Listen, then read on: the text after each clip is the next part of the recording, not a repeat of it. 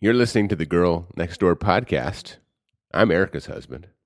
And I'm Kelsey's husband. We're two former next-door neighbors and good friends who love a good chat and a good laugh. We're inviting you to come on in, have a drink, and stay a while. Hey, friend. Hey, friend. So, Chris, what are you loving at Trader Joe's these days? I gotta tell you, man, I'm big into the cereal and the milk at Trader Joe's. It's good stuff. How about you? How you styling your hair lately? It looks great. Oh, well, I've got some things to tell you, friend. You're listening to the Girl Next Door podcast. I'm Erica. And I'm Kelsey. We're two former next door neighbors and good friends who love a good chat and a good laugh. We're inviting you to come on in, have a drink, and stay a while. Hey, friend. Hey, friend. So... obviously, you heard our boys. This episode is a fun one. We are talking about an actually super important topic, communication in marriage. And so we will be joined for part of the show by the husbands next door. It's a first on the show. Yes, that is something we've been wanting to do for a while now. And we finally made it happen and recorded with them. So we're going to chat all about communication styles, share some stories about miscommunication issues, and give some tips for communicating better with your spouses. So let's dive right in. Maybe remind everybody or get new listeners up to speed with a little background on your couplehood, like how you met, how long you've been together, and how long you've been married. Okay, so Chris and I met in the summer of 2007. We were both at Yale. Mm-hmm. I was doing my master's degree. He was getting a postdoc. Can I just tell you that sentence sounds like the beginning of a novel, and I love it, and I picture fall leaves every single time you tell it. So lovely. It really was a lovely place. So Chris and I weren't at the same school, although the two different places where he was working and where I was going to school were actually kind of close by, which was kind of convenient because it is a whole university campus. But so I had actually seen Chris in the mornings at the gym, mm-hmm. although we had never talked before. Mm-hmm. So then I was out one night with a girlfriend that summer, and we went to this bar on campus, and this is so Yale. There is a bar on campus that is just for Yale graduate students. Oh, do you need to show your Yale graduate student ID to get in there? You need to show your ID. It's like tucked into, a brick wall, and mm-hmm. actually is right next to the Yale Daily Press, which is the student paper where Rory Gilmore worked, if you will remember from Gilmore Girls. So sometimes I would think about that. Anyway, so we went to this bar. It's called Gypsy. And we were going to play pool, but someone was already playing mm-hmm. on one of the pool tables. And I noticed that it was the cute guy from the gym. Ah, yes. But I will say that, so I was thinking, ooh, that's the cute guy from the gym. When Chris saw me, I'm sure that his thoughts were, I have never seen this person before in my life. Because guys don't pay attention to things like that. Chris is just, he's not a details man. We ended up playing pool with Chris, my girlfriend and I, with Chris. I thought he was super cute. He was just funny, personable. But we didn't exchange numbers at that time or anything. I was just a little, I don't know, just like a little hesitant, a little mm-hmm. tentative. But we finally did exchange numbers, like when I think he did finally notice that I was also at the gym at the same time. When I purposely put myself on the treadmill. Right. Exactly. Yes. And then we started going out, kind of dating a few weeks later and ended up together. And so, listeners may recall, didn't you and your girlfriend dub him Dr. Fitness? Yes. Behind his back. Dr. Fitness. I think, and we told that story. I'll link to it. Yeah. There's an older episode where we talked about weddings, marriage, husbands. Something else about husbands. Yes, and I told that story. So that's how we met. We ended up dating, and then Chris got the job that he has now at ASU and moved out here, and then I moved out after I finished my master's degree a few months later. Okay. So that's how we ended up here. We were married in April of 2010, and so we are celebrating 9 years of marriage this year. Oh, I love it. Yeah. Okay. Well, Jeremiah and I are high school sweethearts. Oh. We met through mutual friends. My friend was dating a friend that he went to high school with. We went to different high schools. And I was 15 and he was 17. Oh. And I just stuck my claws in and hung on for the rest of till death do us part. Exactly. No, honest. So we've been together now for about 23 years and married for 13. Mm-hmm. And we ended up he's like a year ahead of me, so he went to college before me. Mm-hmm. And then I went to a different college because I didn't want to be the girl who followed her boyfriend to college. And, you know, we were doing the whole like, that's right. Are we on? Are we off? We'll see how this works out. Yeah, like keep my options open, but not really. And then I ended up hating University of Wisconsin, Green Bay. And so I transferred to Oshkosh where he was. And then we finished off college together and got married shortly after college. Yeah, we were engaged my last year of college. Okay. So. And so, yeah, we've been married for 13 years now. Oh. Okay, without further delay, let's include the husbands next door. I have Jeremiah sitting here next to me. And I've got Chris sitting here with me. Hello. We're huddled around the mics. Hello. It's very intimate. It sure is. Very intimate. Intimate communication. Okay. So we're all going to go around and ask how we would describe our spouses' communication style in the relationship. So who wants to start? Let's start with those Whartons over there. All right. Been thinking about this. So Chris, I have to stare into his eyes while I answer this too. That's fun. So Chris is a great communicator. We're off to a great start. Yeah, this is lovely so far. We can end there. You are willing to talk about your feelings, and he doesn't hold things in. Like, he will come out and share them with you. But then I guess the other great thing we were talking about today, he is very in the moment. He is very in the present. Mm-hmm. So he both doesn't hold grudges, but he also forgets a lot of stuff. Okay. So maybe sometimes over-communication on your part is necessary is what you're saying. Right, okay. Exactly. So that's how I would sum it up. But overall, a great communicator. All right. What do you think about Kelsey? You better come up with something good after that. That was a good one. I can't say anything other than she's a great communicator. What else are you going to do? She stared lovingly into your eyes and everything. Well, Kelsey's also a great communicator. I would say that she is. I was thinking about this on our little road trip we took today, and I think you're an introspective communicator in that when you're communicating with Kelsey, like in the moment, it's not in the moment as I am in the moment. You're in the moment, but you're also referencing multiple plans and thoughts that you had across prior days and weeks. And so... some of which I've never mentioned to you. Right. Some are a surprise. So you can see this would be an interesting mix, right? Like I'm forgetting everything and she's remembering all things, half of which haven't been shared with me anyway. And so there's a mix there, but it's not a toxic one. It's a strong one. It's good. What would you say about when we're like upset with each other? What do we do? Because I think like what's your go-to? Yeah, I will admit I am a withdrawer. Like I tend to kind of shut down. Yeah, it's funny because I think I've learned to deal with that. Not that it's a terrible thing, but I have understood that about you, and so now I want to give you time to withdraw. But usually I'm like, get mad, just do it. Let's just get it out. Yeah. Let's just talk it through. You know, so. And I don't like that as much. I need to think Chris about it. Chris is like, just get it out and then I'm over it. And I'm just like, no, I hold that. Yeah. No, that makes sense. All right. So I think that sums it up over here at the Wharton household. So I would say we are fairly opposite in our communication styles. Indeed. We've worked with it. I think that I am much like Chris, like we are talking about all of the things and I'm reacting in the moment to whatever it is, but then I also do let it go fairly easily. I don't think that I hold grudges, but I can't like go to bed with an argument brewing. Like I kind of chase Jeremiah around the house till it's, situated. Can you confirm this, Jeremiah? So this is truth. Also true. He, I'm supposed to describe his style. So he tends to withdraw and he tends to be an internal processor.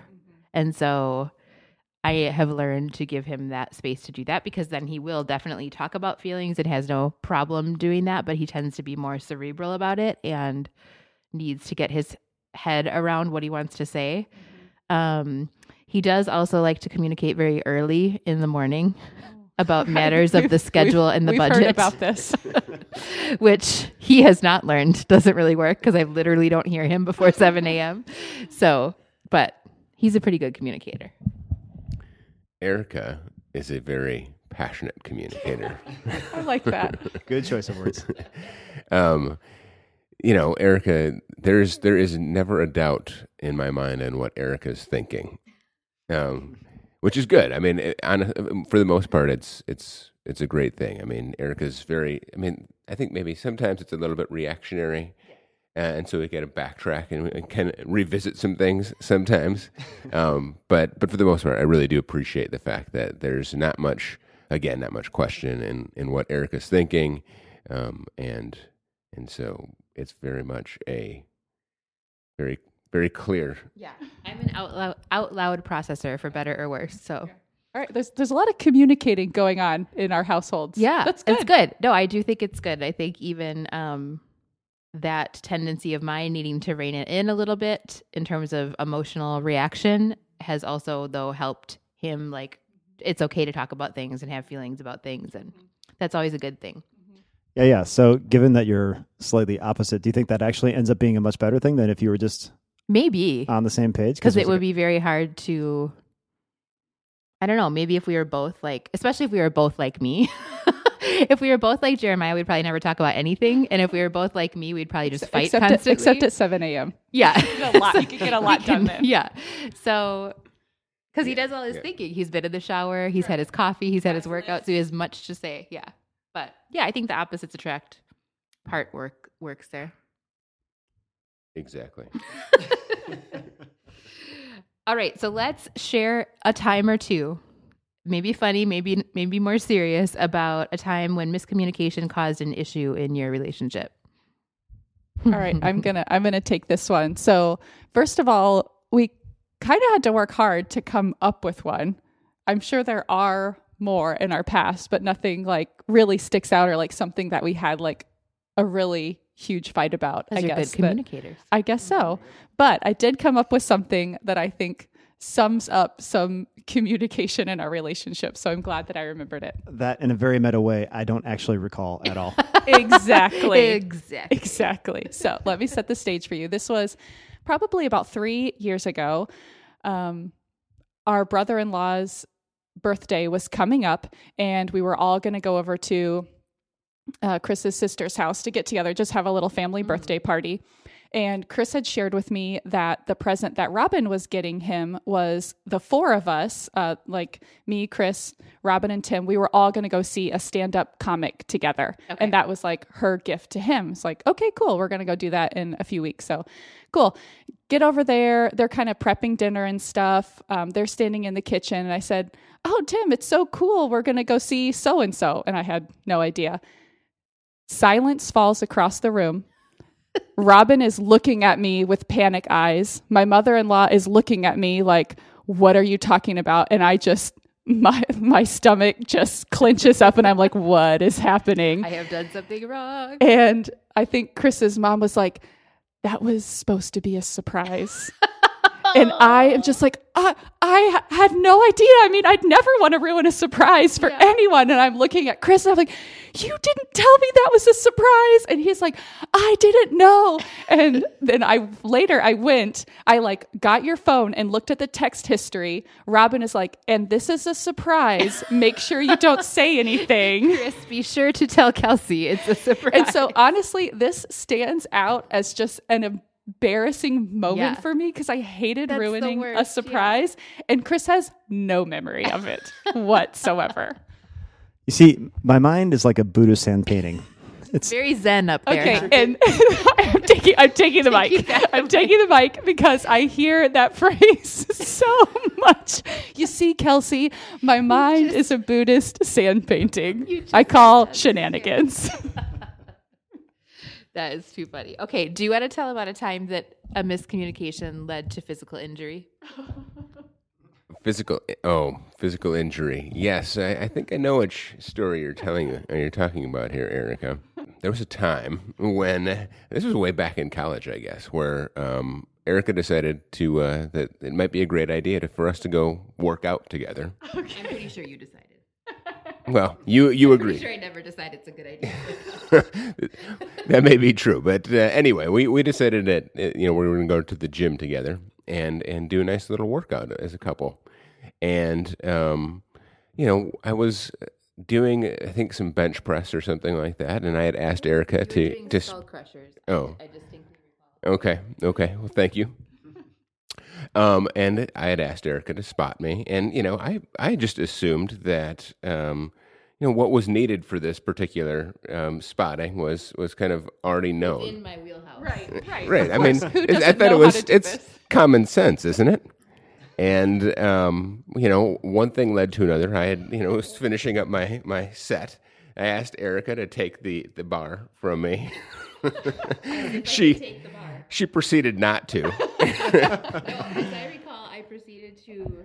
Oh, that's right. I think it fell on my chest. Oh my gosh. And I thought I could grab it because he just said, oh, take the bar, as if I could. So I went to grab it, and it, immediately fell on his chest with my fingers trapped underneath.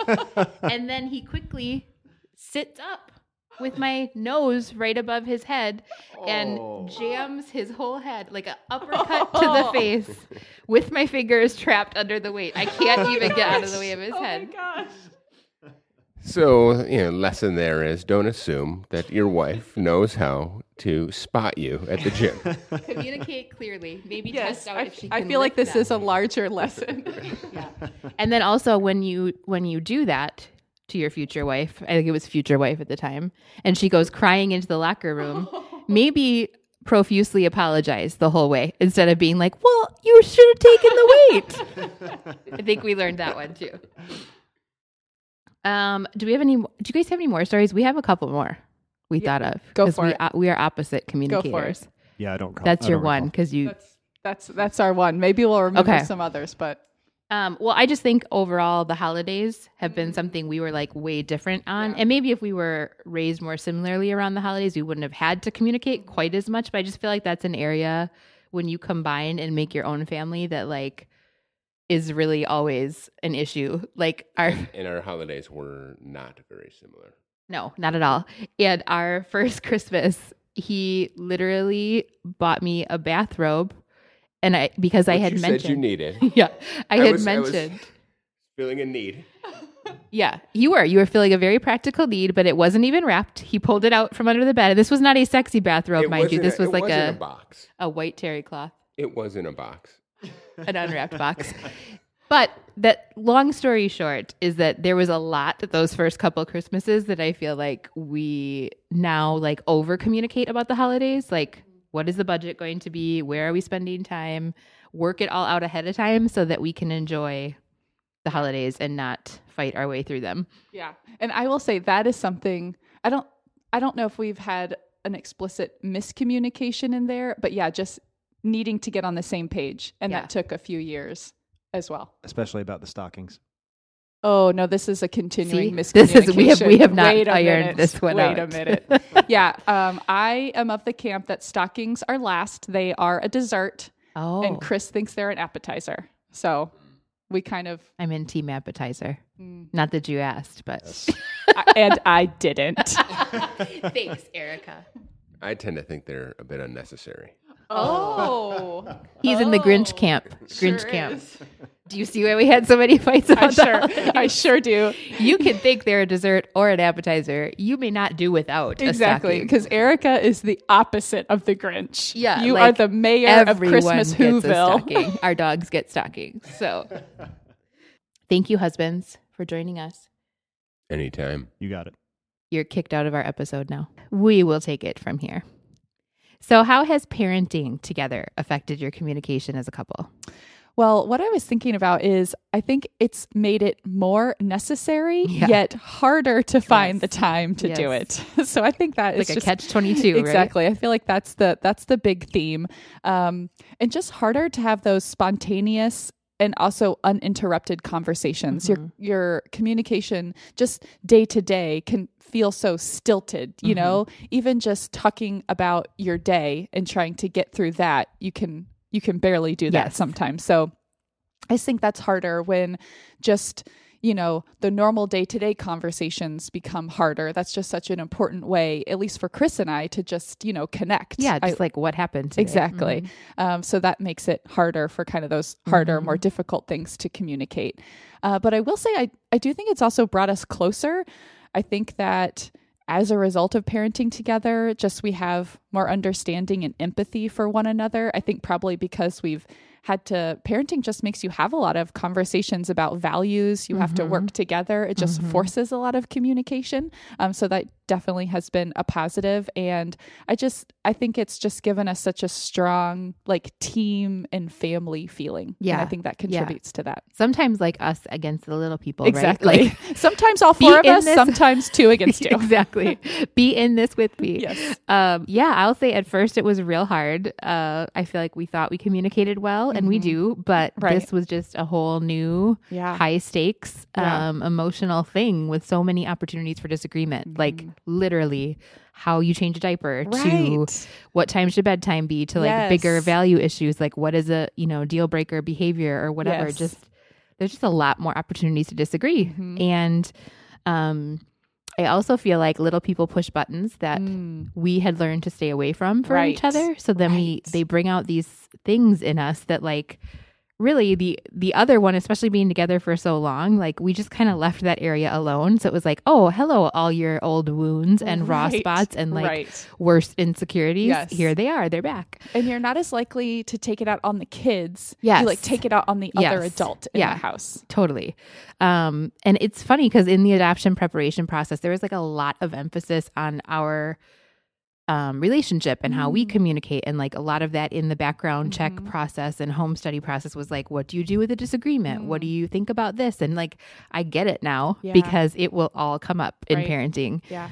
So I think we've learned to over communicate about certain things like schedules and things that now, like, it's not just like, oh, I'm working late, so you make yourself something in the microwave. It's like, now that person is home with the kids and like, 20 minutes makes a big difference in terms of when we're doing dinner and bedtime. It's more a few days ahead. Would it work for you if I do this? And it just can't be. Yeah, everything is a little more structured, which requires more communication. I think that it's taught us to communicate more respectfully, just because number one, little ears are listening and watching, and just with some more like sensitivity, because parenting can just be such a hot button issue. Like at first I feel like we were both very defensive of anything we had decided on or done with the kids or whatever. And if, the other one questioned it. And so I feel like we've learned to kind of approach things with like kid gloves sometimes. Like it's a very personal thing, parenting. And so, that. And then I just think remembering to communicate as a couple about things outside of parenthood is super important. Right. And we've had to like, before we didn't need to make that time. Right. Now we do. Yeah. So I just think that that's important. Totally. What are your maybe just like top 5 practical tips for communicating effectively with your partner? Ooh. Oh my gosh. I can't wait to hear. There's probably more than 5, right? There's so many. Okay. I feel like even my first one, I think it actually is 3 in one, but I'm going to lump them all together. So actually listen to what your partner is saying while not jumping in and getting defensive, which I put in parentheses, so hard. So hard. That is so hard. And being willing to genuinely say that you're sorry if it's called for. Yeah. Just remembering to actually listen and not just be formulating your response in your head. I mean, that's the definition, of actually listening, and just goes for any situation. But on such personal topics, it is so hard.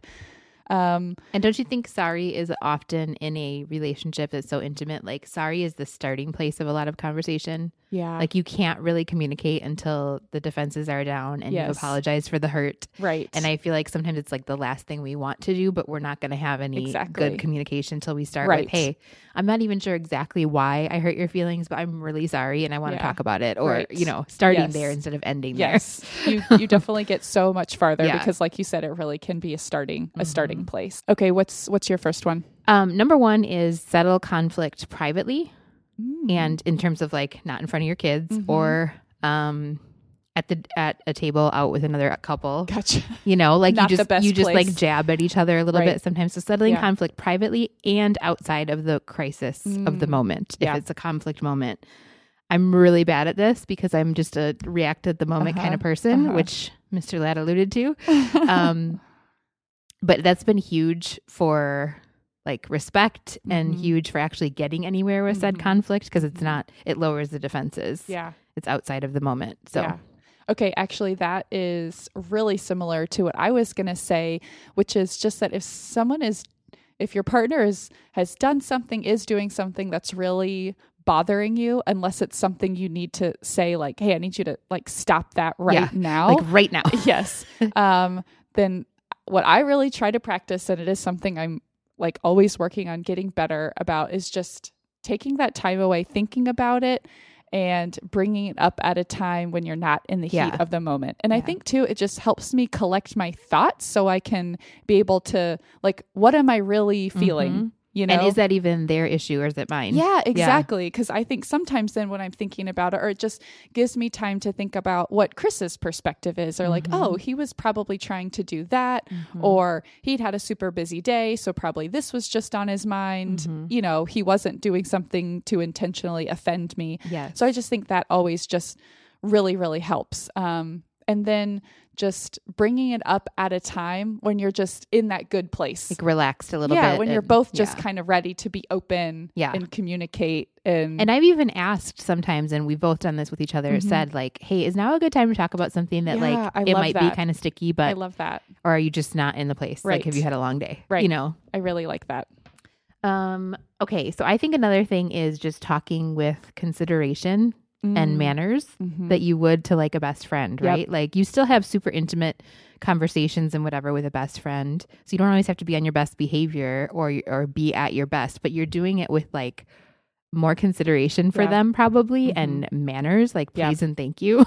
I mean, you just really forget even that with your spouse sometimes. So that is word for word one of mine. And the other the other thing that I added to that is just giving them the benefit of the doubt. Yeah. That I think we do so often with good friends. Yeah. You know, we don't just assume.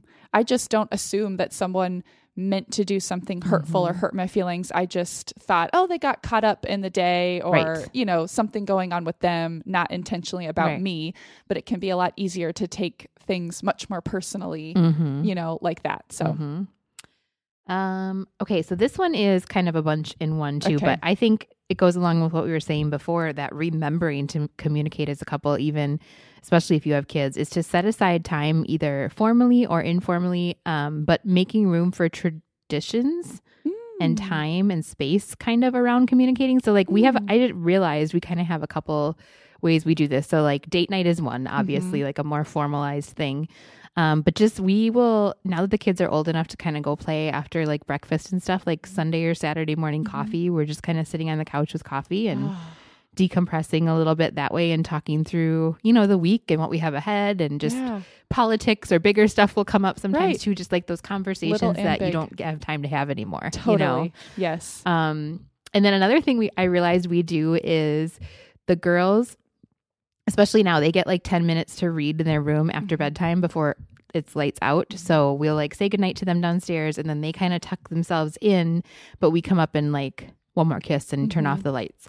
So that like 10 to 15 minute time has been like a really good, like we go upstairs and wash our face, put our pajamas on kind of thing, and like end up laying in the bed with the dogs and just like talking through more of like the, oh, so just so you know, this is what happened with Julia today, or blah, blah, blah. Like just kind of getting a few of those things off of our chest. Decompressing from the day. Yeah. And that kind of, so nice. Before we go back downstairs to either, maybe we'll both work on a project that we're working on, or clean the kitchen or watch a show. Even we've had a second to like just decompress and get kind of like, we kind of, I feel like I like that it's in a separate place, because it's like we leave that there and then go start our evening. So and that's kind of very much like your little retreat. Yeah. And we don't do it every time, but I feel like more nights than not we do that, which is just, and then it's like, oh, lights out. Those girls are down for the night, and we can continue with our evening. I have just really noticed the more that Chris and I can talk about when it's not in the moment, and the boys are not right there,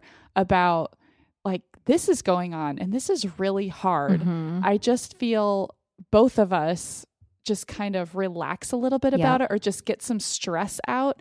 And then I think we're able to kind of talk about ways to approach it and be on the same page. And then I think then actually the behavior stresses us out less, because we've acknowledged this is hard. Yeah. And like, it's stressful. And have you noticed, it's like validation, right? Mm-hmm. Like, have you noticed right. her doing this thing? Exactly. Yes, I have. Okay. I'm not yes. crazy, you know? Yes. So that like, yeah, exactly. That like gives you time to do that too, which always, anytime we do that, it's like, oh, that felt so good. Mm-hmm. That is like, I love ours are really similar. So I guess we're covering all the great tips all for of the effectively bases. Communicating. But yeah, just kind of, I didn't have the traditions part, which I really like, which is kind of something Chris and I are trying to incorporate, like with a Thursday night cookie date, mm-hmm. you know, date nights, things like that. But yeah, just being proactive about finding that time and setting aside that time just to have those normal conversations, mm-hmm. not the difficult conversations, mm-hmm. just to be talking. Mm-hmm. I don't know, just for me and Chris, like we just love to talk, you know, mm-hmm. that's just, that helps me feel connected. And mm-hmm. I do think it's those weeks where we only kind of were able to quickly talk about coordinating things, yeah. you know, or like just, on the commute on the way home is exactly. like the only time you even have time exactly. to say anything. Yeah. yeah. And I won't really notice because it's not like I haven't seen him or we haven't been together, but then it's like, if we haven't just had that uninterrupted time when we're not exhausted or, you know, on our way to do something mm-hmm. else, it will be like, oh, I'm like not feeling as connected. Yeah. So important. Yeah. Another one I have, I guess, and maybe this is easier said than done, but allowing space and acknowledging often, even if it's to your own self, that you're going to have different communication styles and possibly mm-hmm. like we definitely do. Mm-hmm. And that is okay. Like that's it does not one. Mean, I just feel like I spent the first maybe half of our relationship mm-hmm. trying to get him to communicate the way I do instead of listening to the way he was actually communicating gotcha. To me. Because it wasn't that he's never been closed off or right. like not willing to communicate ever actually, which I feel like is a typical, I don't know, maybe kind of a stereotypical complaint yes. about a lot of husbands, mm-hmm. especially. And it's never been the case, but I was like pushing just because he likes to process more internally mm-hmm. and like allowing him the space to do that and, yeah. And him allowing me to like just vent sometimes mm-hmm. and know that it doesn't mean I'm mad at him or that I'm wanting him to fix it or whatever, but that I'm just a venter, you mm-hmm. know, so mm-hmm. that's been helpful. I really like that. My last one is that when you're talking about a disagreement or strong feelings, describing how you feel, like mm-hmm. sticking to the facts of how you feel, and then kind of inviting them to help you understand their point of view, mm-hmm. like not ascribing motive to them or mm-hmm. feelings to them. And I find that if I just able to, you know, say, you know, I can't think of a specific example, but just like, I'm feeling so frustrated about this. And even sometimes I'll like kind of acknowledge that like I'm venting and be like, mm-hmm. I know that you weren't intentionally mm-hmm. doing that and you were just trying to do this, but then I was feeling this way. I feel right. like I'm acknowledging like I could be wrong. Right. Right. Like, yeah. like my feelings are valid, but that mm-hmm. doesn't mean that I'm not willing to hear like your side. Right. And just like not being accusatory. I feel right. like it kind of helps me like vent those feelings without saying, and it's all your fault mm-hmm. and you did something terribly mm-hmm. wrong, you know? Yep. And so just like trying to keep that in mind, I find kind of helps those mm-hmm. two things. I really like that too, because I feel like it also helps yourself not get all ramped up and be telling yourself a story in your head yeah. that may or may not be true, because right. you cannot possibly know somebody else's motives. You yeah. just can't. Right. I mean, you can make a guess, but you right. can't. Mm-hmm. And so it helps you stay in like a mature, mm-hmm. you know, calm space yeah. to not do that. I heard this other tip from some grown up in my life when I was a teenager, I think. And that was to never use the words never and always. Mm-hmm. And mm-hmm. I just think I kind of keep that in my mind. I don't think it's one that I like struggle with, but I kind of keep that in mind. Yeah. You know? And don't you feel like, I really feel like that maturity piece comes into play, because when I hear myself just saying, you never did it, mm-hmm. it's like, wait a minute. You can hear like the whiny 13-year-old right. coming out. Right. It's like, okay, right. really an adult knows right. that you don't, nobody never or always does anything. Right. So exactly. All right. Those are our tips the husbands next door helped us make this a swift episode in terms of our second recording here. I like that. They did half of our work for us.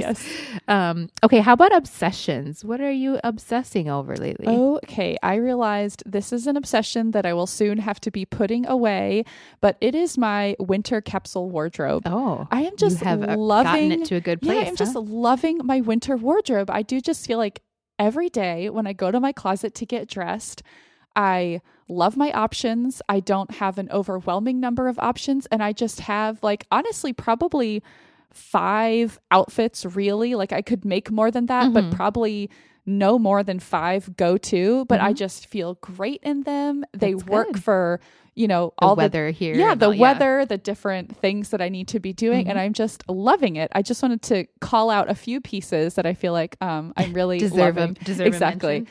So my dark jeans. We've had this conversation. My one pair of jeans. But they are lovely jeans. They're perfect. I just think you should get a second one of the exact same jeans because they look fabulous. I think I am going to. I tried some others and they just weren't working. Mm-hmm. I think I am going to get a second pair. And I will link to them.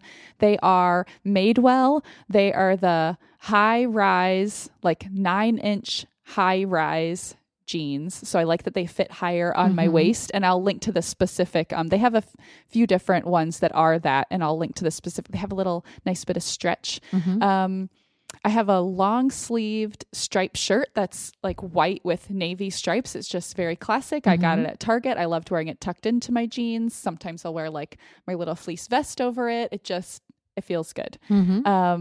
My mustard yellow cardigan, which was something I was wishing for. And then like the next week, there it was waiting for me at Target. Of course. I love the color. It's cozy. Just goes with lots of different things. And then finally my green field jacket that's from J. Crew that I actually bought on eBay, but that is it is a winter star. It is the perfect weight. It goes with everything. Dress it up, dress it down. I love it. I'm so happy every time I'm reaching for it. It's so cute. Yep. That sweater you have on today is lovely. Oh, well, thank you. I feel like that boat neck looks really pretty on you. Thank you very much. That kind of wider neck. Left over from my work wardrobe. Like it's one of the things that was like, I think I can still keep wearing this. That's cute. Well, thank you. What about you? What are you obsessed with lately? I am obsessed with our piano. Oh, tell us. So it's kind of crazy because I have wanted a piano for a long time. I played piano for 13 years. That's crazy. What ages? School. Like when did you start? So 6 through senior year in high school. Wow. So basically my school age years, I took private lessons. And then piano is just one of those things like you don't really take it with you unless you have a keyboard, and even keyboards are fairly expensive and you don't have a place for it really in a dorm room. And so I just kind of through college and young marriage and small apartment and whatever, like never had the piano. And my parents had it was gorgeous, but it was like barely playable anymore because it was over 100 years old, probably. This big like antique piano that I almost just took from them. But then I was like, I don't really have a great space for it when we still lived in Wisconsin, and it's pretty, but it's not super really all that playable. Yeah. So yeah, now we have room for one, and I had been wanting a piece of furniture for like our eat-in kitchen area, like maybe a buffet or something anyways, but I didn't have the exact thing in mind. And it just dawned on me. I'm like, why don't I get a black piano for right there? Cause I have like the black and white going on too. And it's crazy because I have not played in like 20 years for real. Wow. Other than maybe a chord or two on a piano in a store or something, right? Oh my gosh. And so I literally didn't even know if I could read music anymore. I'm like, I don't know. I don't know how long you hang on to that, but I can and like can teach myself things still. And it is just, so we got a digital piano. So it's not a keyboard. It is a Clavinova, it's called. Okay. It's like this whole other class of instruments. Okay. So it's smaller and more streamlined, but it's a full piano and it's got wooden keys like a piano and everything, but it's digital in terms of the sound, and so it's actually like recordings of like a classic grand piano. So you're actually, and you're hearing it out of your, like if you play down the left side, you're hearing it out of the left speaker, and it's just the technology is kind of crazy. But you could plug headphones into it, which is nice, especially because I'm teaching the girls now, and so when they're doing all their practice, for them to practice one note over and over right now, like they're just getting the counts of notes and things like that. It's really nice to have that, or if I'm working on a piece or whatever and don't want to be or like playing after the kids go to bed or but the sound is amazing otherwise, like just, you know, out and about. And it's cool because we have the piano store we went to they do like a rental program where you can just buy it outright, but they do 6 months rental where you sign this rental contract. And then if you don't love the piano, you can swap it out. That's or awesome. You can decide the kids hate the piano. You know, if it was something where I didn't know I was going to play and it was just for the kids, you wanted them to take lessons and maybe they hated it and it was a struggle every day. You're like, this is not worth it. You can just give it back and you're only out the rental. That's awesome. Yeah, and whatever you paid for the rental then goes towards the purchase if you decide to. So we decided to try the digital one because I know I like a standard, like I was going to get like a standard used upright. But I'm really loving the convenience of this and that we can plug in a headphone. And I am just...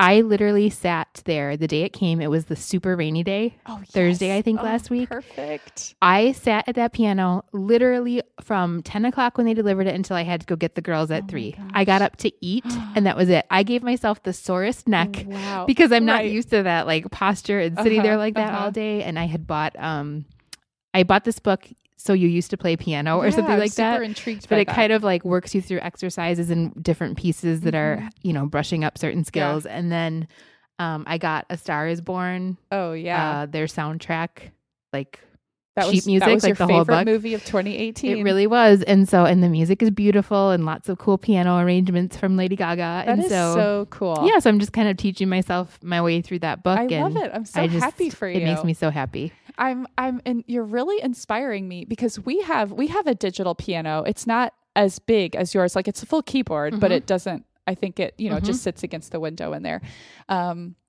And I really haven't touched it since we got it. Chris can tinker around and he can just play by ear.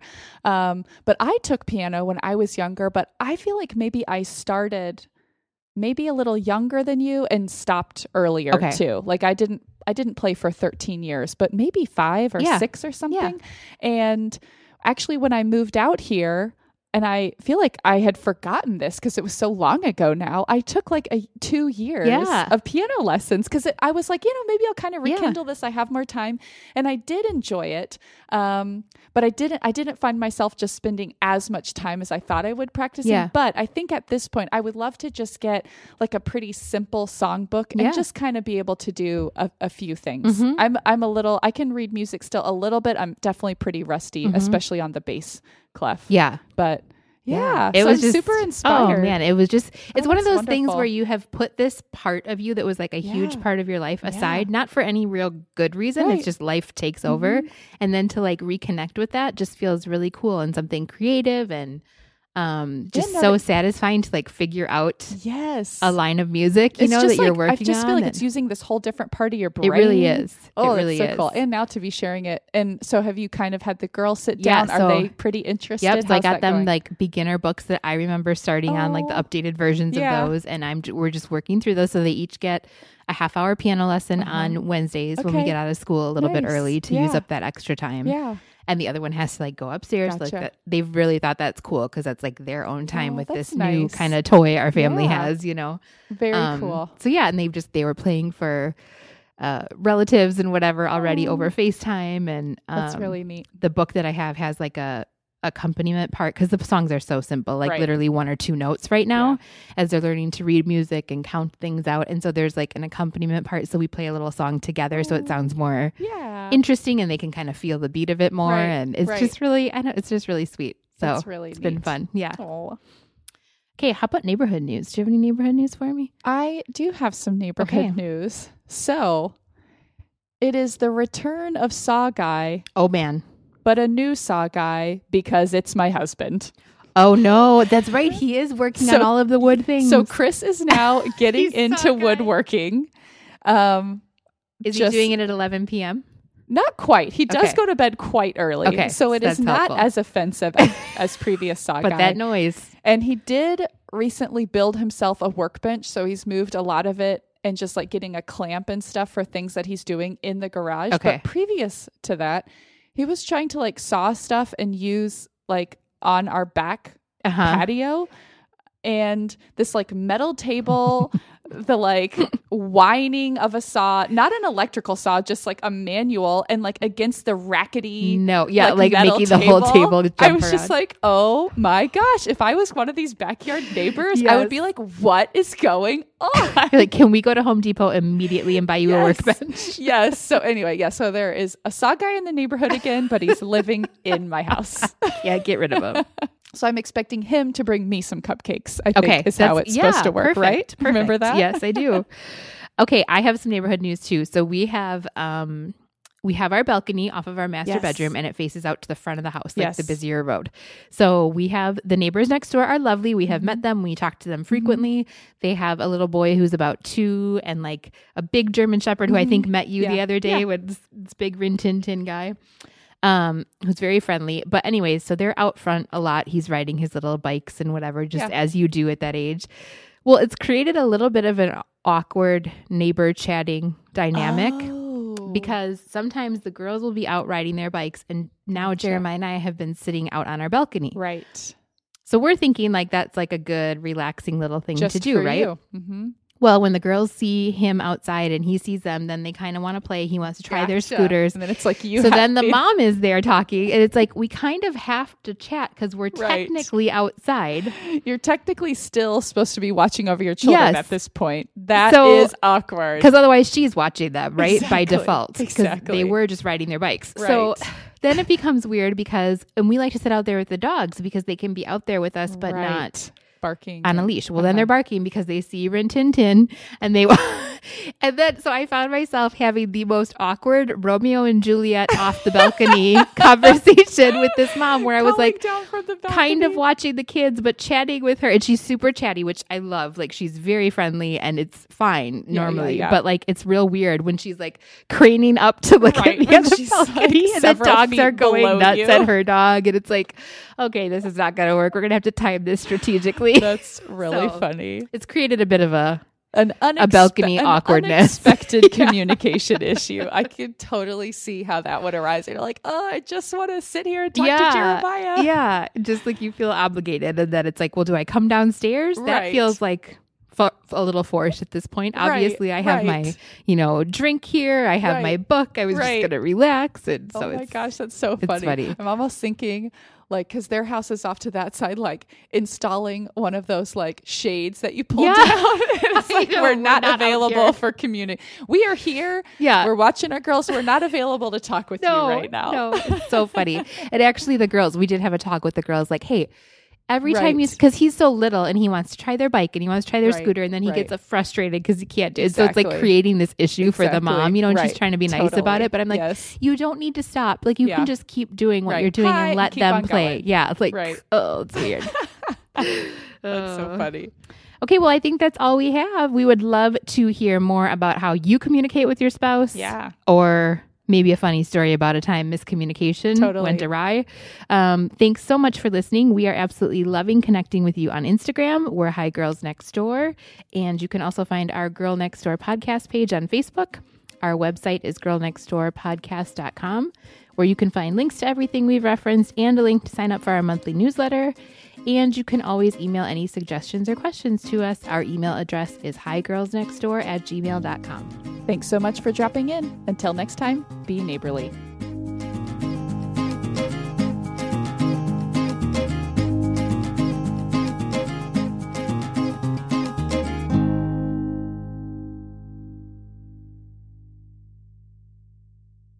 Are we ready? You're listening to the Girl Next Door podcast. I'm Erica's husband. Check, check, check. I concur. Sausage. This is why you've only been invited once in 6 years.